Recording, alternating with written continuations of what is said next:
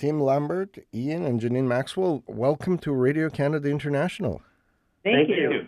Now, you, all, all three of you are in Ottawa today, a long way from Swaziland. Uh, what brings you to Ottawa?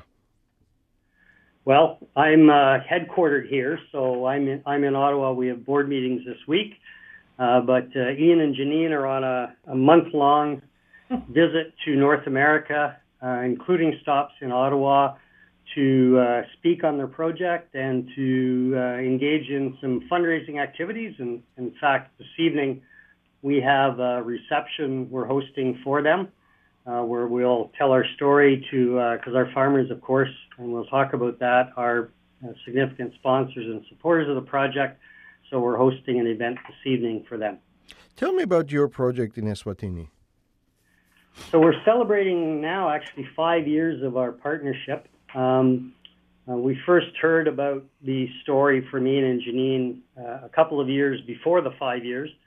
And we're just uh, amazed at the story, and so much so that myself and our chairman went over to Africa. We're there on other business and took a side trip to uh, Swaziland, now Eswatini, uh, and saw the work they were doing, and were just amazed at what they'd already achieved with the 2,500 acre farm, uh, with the orphanage for children, and also with uh, community feeding programs. So they they feed through a network of about 30 churches and schools. Um, malnutrition in the country is a, is a huge problem. Um, the country's been devastated by HIV/AIDS, and within that, we've lost or they've lost a, a generation of adults. So there's, if you can believe it, um, a half million orphans and vulnerable children in the country. That's that's more than half the population of the entire nation. So malnutrition is a significant problem, but so within that is protein deficiency. Uh, and so we thought we could contribute by uh, building an egg farm, which we've done. Uh, we have 5,000 birds in two houses of 2,500, and the significance of that is it means we can feed eggs all year round. We had other uh, donors or contributors, uh, in addition to Egg Farmers of Canada, a company in Denmark called Sanovo donated the equipment to hard cook the eggs, to chill the eggs, and then um, industry partners from Canada, the Saskatchewan egg producers, uh, donated a delivery truck. Uh, so we're able to distribute uh, over 4,000 eggs uh, every day and to date, we've uh, we've uh, distributed over five million eggs throughout Eswatini. So five million eggs—that's uh, quite a lot of eggs. Uh, where a lot of eggs. That's a lot of meals. Yeah. Uh, where, well, where, where do these meals go, uh, Janine or Ian? can you explain how this works? Sure. So um, we have our farm is the 2,500 acre project that we call Project Canaan, and as part of our hunger initiative, we have found 30 communities that we partner with in the most rural areas of Eswatini where there's no there's no jobs, there's no uh, no work, just really very poor people who are subsistent living sub, as sub, subsistent farmers. And we've been in a drought for the last two and a half years, and we still don't know whether the rains are coming. So they haven't been able to plant their maize crops, which is their staple, for the last few years. So we had already been uh, running this feeding program with these 30 partners and feeding local children, but we're just seeing more and more children coming into the program because there's no food at home. And there's no food in the schools. The World Food Program uh, deliver food to the country, which is distributed throughout their school network, but even that is drying up literally and figuratively. So the when we're when we're giving a meal to each child, they're getting a hard-boiled egg, which of course is the perfect protein. And that protein is so incredibly important for their brain development, for their body development. Um, yeah, so that that's who we're that's who's getting the food right now. So each child gets one hard-boiled egg as part of their like school meal. Uh, not part of their school, but part of our feeding program. So we we deliver something called Manna Pack, which is a partner organization out of the United States called Feed My Starving Children, and they ship us these manna packs for us. It's a dry uh, rice-based um, package of food that has vitamins, minerals, and nutrients in it. And so when we deliver this dry package to the the churches, They add the water, they cook it, and when the child gets a plate full of that, then they get the hard boiled egg to go with it to give them that that extra protein. Now, of course, people listening to you on their audio devices will probably recognize an, uh, an Ontario, uh, Canadian Ontario accent. Where, where, where are you from, and how did you manage to get to Southern Africa? So you heard the, I must have said out and about or something like that. um, I grew up in northern Ontario in a little town called Matheson, okay. uh, not far from the Quebec border and uh, went to school in Iroquois Falls, and then uh, finished my high school in Brockville, and um, started a business. I own a marketing agency for many years in Toronto for about 16 years called Onyx Marketing Group, and then. Yeah, long story made really short was in New York City when uh, in on 9/11 when the planes were crashing.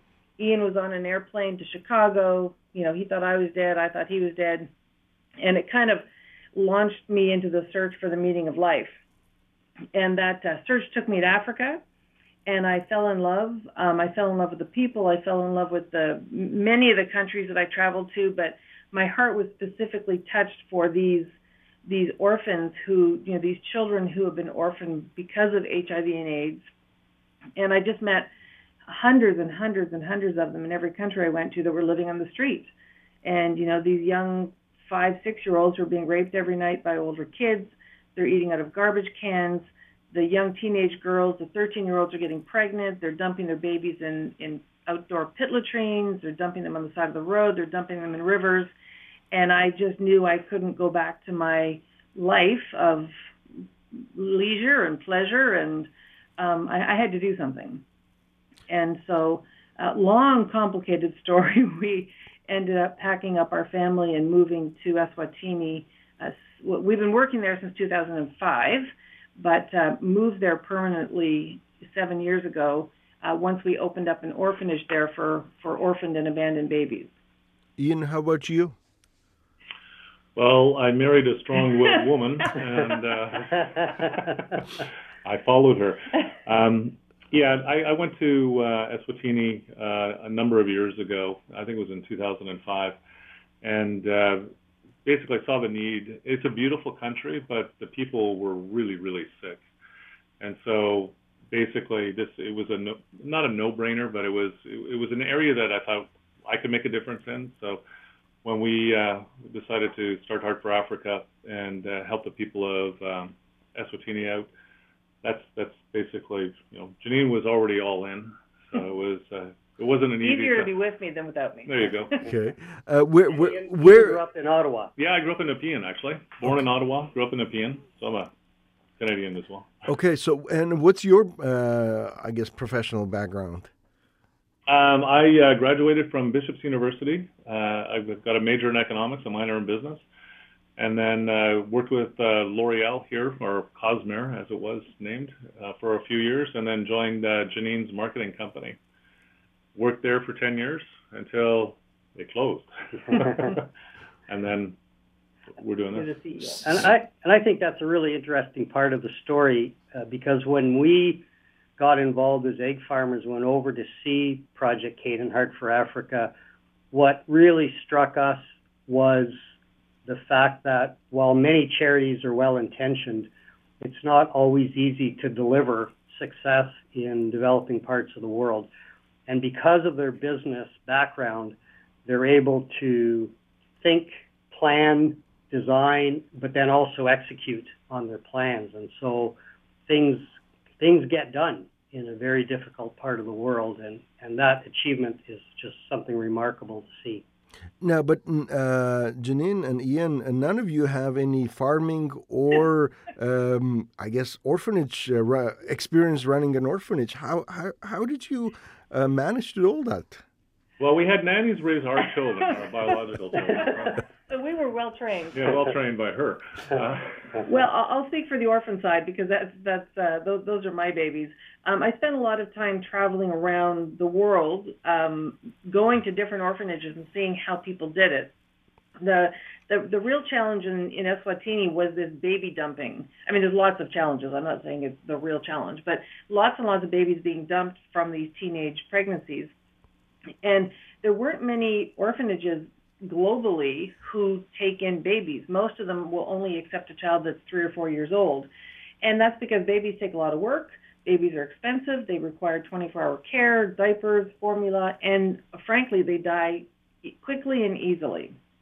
So we found a home called Watoto in Uganda and went and learned from them, really sat at their feet to learn how do we bring in babies who are going to be really sick, HIV positive, perhaps have tuberculosis, malnourished from birth, skin diseases, you know, all sorts of STDs on their bodies, um, and how do we do that? So we we've learned, you know, we've brought in experts. Uh, we're fast learners. We've hired well. We've trained well, and um, and ultimately, Ian and I are the legal guardians of these children. And right now, we have 252 children under the age of nine that we are the legal guardians for until they are 18. Wow. We also have two biological children who look a little bit more like us than the other 252. But the little ones are pretty cute. So you get children who uh, are what days old, and then yep. you care for them. Well, you've been caring for them for uh, what nine years now? Yeah. Seven. Yeah. Seven years but we're committed to them. I mean, legally, they children age out of a program like this when they're 18, but our commitment is really what it is to our own biological children. Is we want we want to see them make an impact on the world. We want them to be the very best that they can be. So when they finish high school, you know, our farm has lots of vocational training opportunities, whether it's carpentry or mechanics or egg barn, or uh, we have our own dairy that we produce all of our own milk. Um, we make our own yogurt. We have hydroponics and aquaponics and field farming. You know, so there's lots and lots of opportunities for these children who are growing up as a remnant of a country that is being wiped out by HIV and AIDS. So not only do we believe wholeheartedly that we're raising the future leaders of the nation, but that doesn't necessarily have to be all government leaders and doctors and lawyers. We need we need the best people running the egg barns. We need the best people running the dairy. We need qualified people to be um, doing animal husbandry. You know, electricity. Mm-hmm. That's a really, I think, significant aspect. Is these children are not adopted out. Um, given what's happened with the impact of HIV/AIDS on the country, this is really nation building.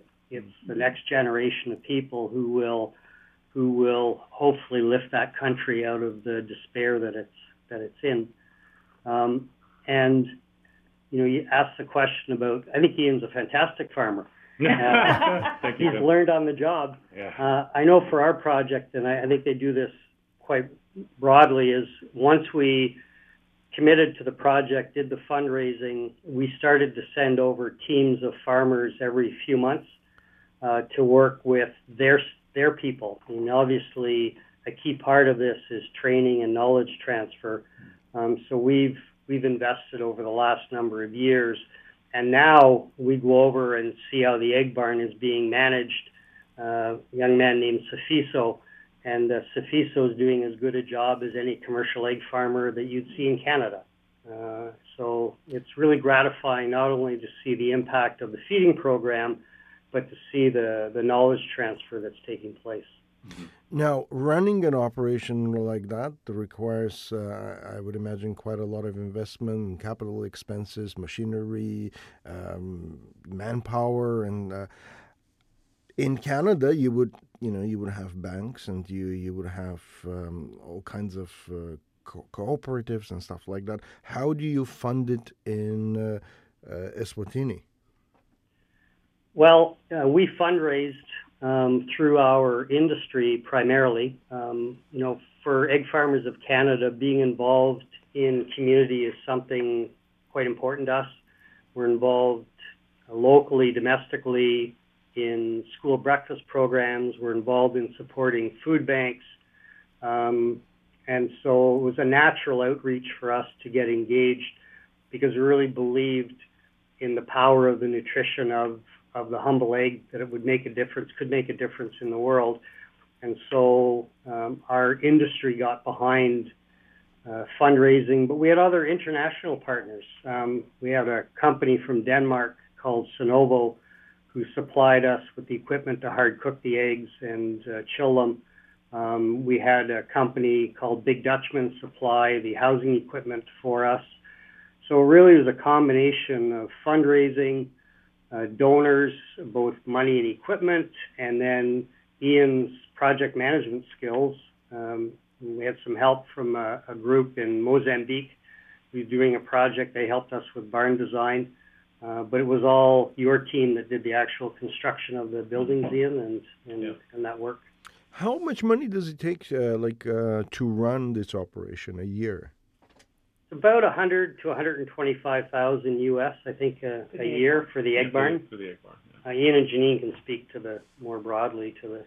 For sustainability. Yeah. So, so one of the uh, topics we've been talking a lot about lately is sustainability. And this year, um, our budget, the way we designed our budget, um, Project Canaan will um, contribute about 30% of the operational funds through the um, um, the businesses that were all businesses, the the egg barn, the dairy. Um, we have the thing called the Khutsala Artisans, but through uh, enterprises that we have on the property, um, it'll provide 30% of our operating budget. Um, the children's home is um, very expensive. Uh, well, children in general are very expensive. Uh, this this one is is is no different, and it's not giving back. It's an investment in the future. How many diapers a day do you go through? We go through 500 diapers every day. Wow. Yeah. Yeah. So we have a child sponsorship program on our uh, our website, heartforafrica.ca, and people can uh, sponsor a child just like other child sponsorship programs. So that really helps us a lot with the children portion. Mhm. Now, you you're of course in Ottawa. Uh, are you having any meetings with officials in Global Affairs Canada or something like that to uh, get uh, also federal funding for your programs? I don't know about specific federal funding, but when uh, Ian and Janine are in town, and every year that they come, we do arrange for meetings with parliamentarians. There is a Canada Africa Parliamentary Association, and so we're meeting with a combination of senators and members of parliament. So, in fact, we're meeting with a number of them uh, tomorrow morning for breakfast. So, we've got uh, Senator Jim Munson. Uh, Mona Fortier, who's the Ottawa Vanier Member of Parliament. Uh, and so um, we, we hope to expose them and show them and talk to them about, uh, about what's being done uh, with, this, with this charity. Hmm. Ian and, And- yeah, go ahead. If I could just add, uh, the other thing that I think is unique to this is as Ian and Janine, so Eswatini is a kingdom. Um, and as they've uh, become known to the, the royal family, to government officials, to police, uh, uh, care workers, um, they get a child, I think, about every eight days.